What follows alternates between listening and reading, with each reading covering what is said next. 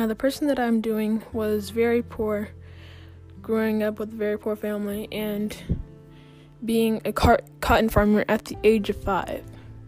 And when they picked cotton, they would pick they, they picked Delta pine cotton, and the young kids would get six foot long bags for cotton, and the adults got nine foot long bags.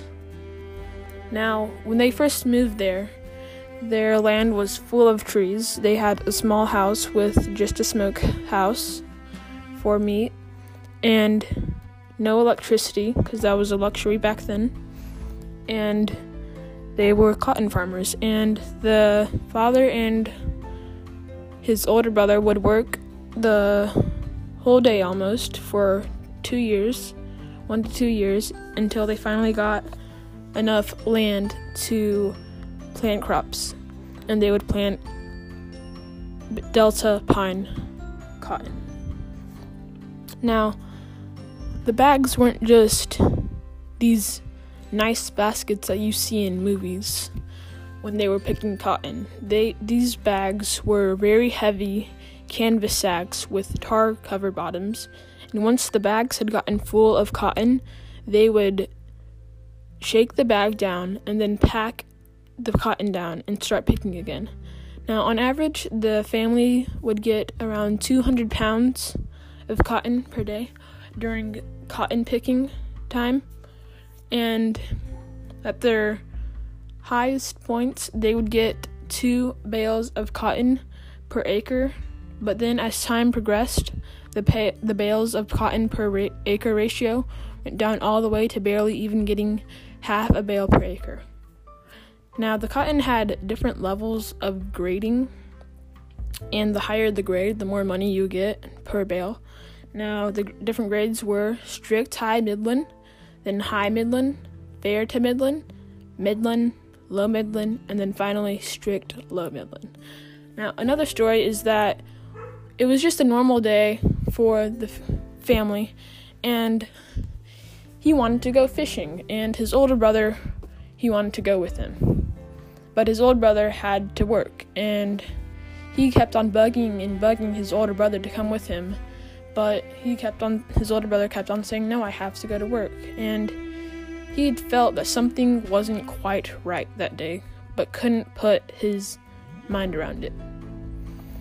So, anyways, he went fishing that day, but only was fishing for a few hours and then just laid there for the rest of the day, just thinking about life. Now, he was 12 at the time, and his older brother was 14, who was working out at a lumber mill. So, when at the evening, in the evening, when it was time to come home, his his father came by and told him to get in the car right now. Now, when they got home, his bro- his dad brought him right into the smokehouse and had a brown paper bag.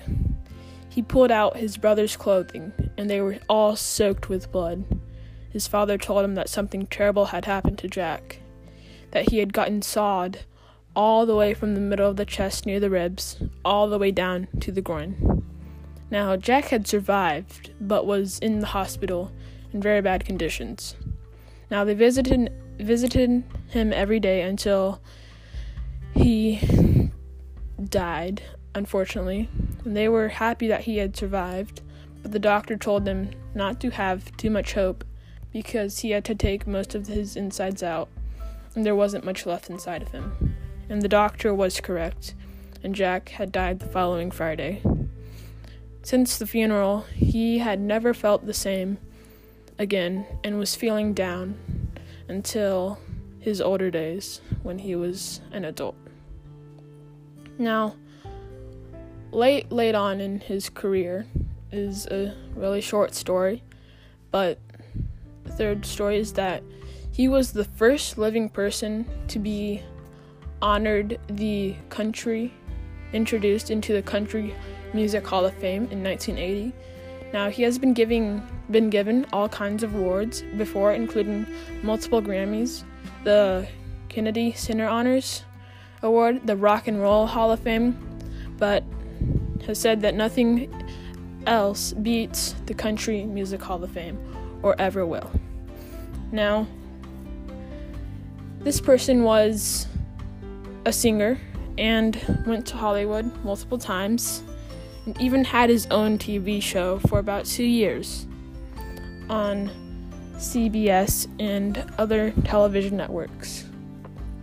Now, he was religious, like I said, and he did quite a few gospel songs. Now, people would ask him in his shows if he was religious or not. So he told them the truth that he was, and the, the television networks told him not to do that because they didn't feel like it was right, and they would be mad at him, and they would that he would lose fans. But that didn't scare him. He kept on telling people that he was religious and believed in God. And some people stopped liking him because of that, but he also got more fans because of that. Now, another story is that he met very famous people, including Elvis Presley, and was even a friend of his, if he would like to say that. But they met quite a few times and they even did a few performances together. And another name for him was the Man in Black.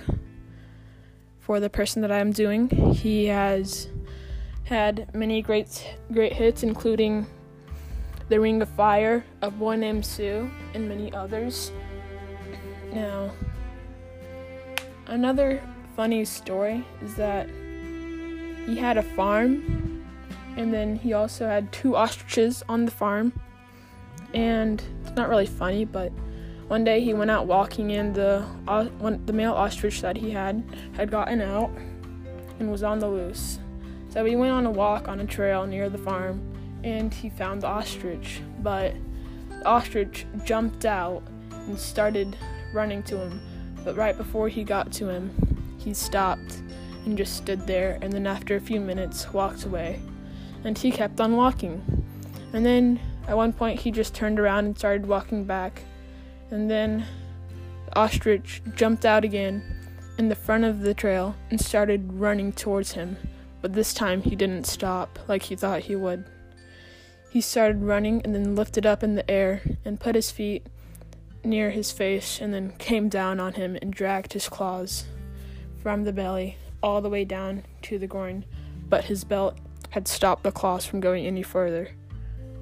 Now, he managed to grab a big stick from nearby and hit the ostrich in the head and managed to get him off, and he was safe. He went to the hospital after that and was given pain killing drugs and survived.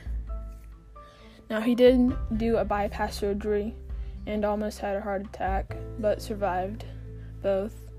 And he did many, many drugs. He almost killed himself by doing drugs, but he always managed to stop himself from all overdosing.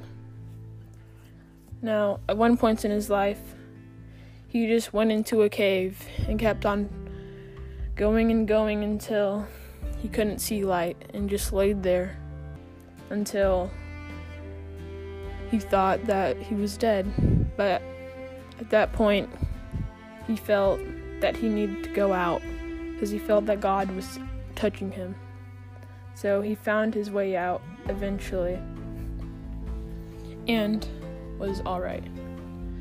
Now, he met the pres- some presidents, including President Nixon and Jimmy Carter, and his wife was a cousin of Jimmy Carter, so they got to meet Jimmy Carter a lot, so that was cool for them.